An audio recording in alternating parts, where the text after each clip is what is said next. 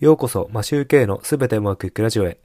この番組は、家事育児を頑張るワーパパのために、昨日よりも少し成長して、人生がすべてうまくいくというテーマでお送りしています。皆さん、いかがお過ごしでしょうか？マシューケイです。今回は、この国、日本が中国になってしまうのではないかと感じたお話をしたいと思います。先日、実家から自宅の札幌に車で戻る途中に、あるものを発見しました。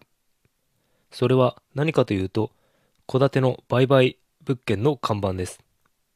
何が気になったかというと、それは日本語ではなく中国語で案内を書いていたからです。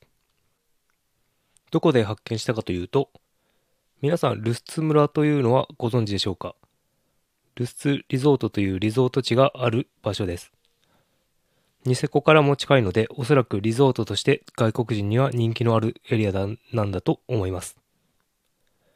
東京をはじめとして札幌でも観光客用に英語、中国語、韓国語で案内が、案内標識などが当たり前のように書かれていますが、結構な田舎の方でも中国、中国人向けに土地を売っているところがあるんだと思いました。ニセコはオーストラリアやニュージーランド人が土地を買っているというか、そういう話を聞いたことがありますが、ルスツ村では中中国人が土地を買っているのかもしれません。中国人は北海道の水源林を買っているという話を聞いたことがありますが、もう住宅地まで手を伸ばしているのでしょう。このままでは北海道から始まって日本の土地をチャイナマネーが買い占めてしまい、日本ではなくなってしまうかもしれません。特に外国資本が水源林などの土地を購入する制限が日本には法律が存在していないようなので、早く法整備しないと、この事態はどんどん進行してまずい状況になっていくと思います。サイトからの抜粋なんですが、2010年から公表し始めた外資による山林売買状況によると、2010年は43件、831ヘクタールだったのが、2020年には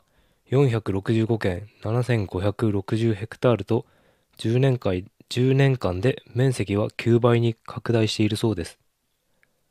おそらく僕が車を運転して気づいたくらいなので、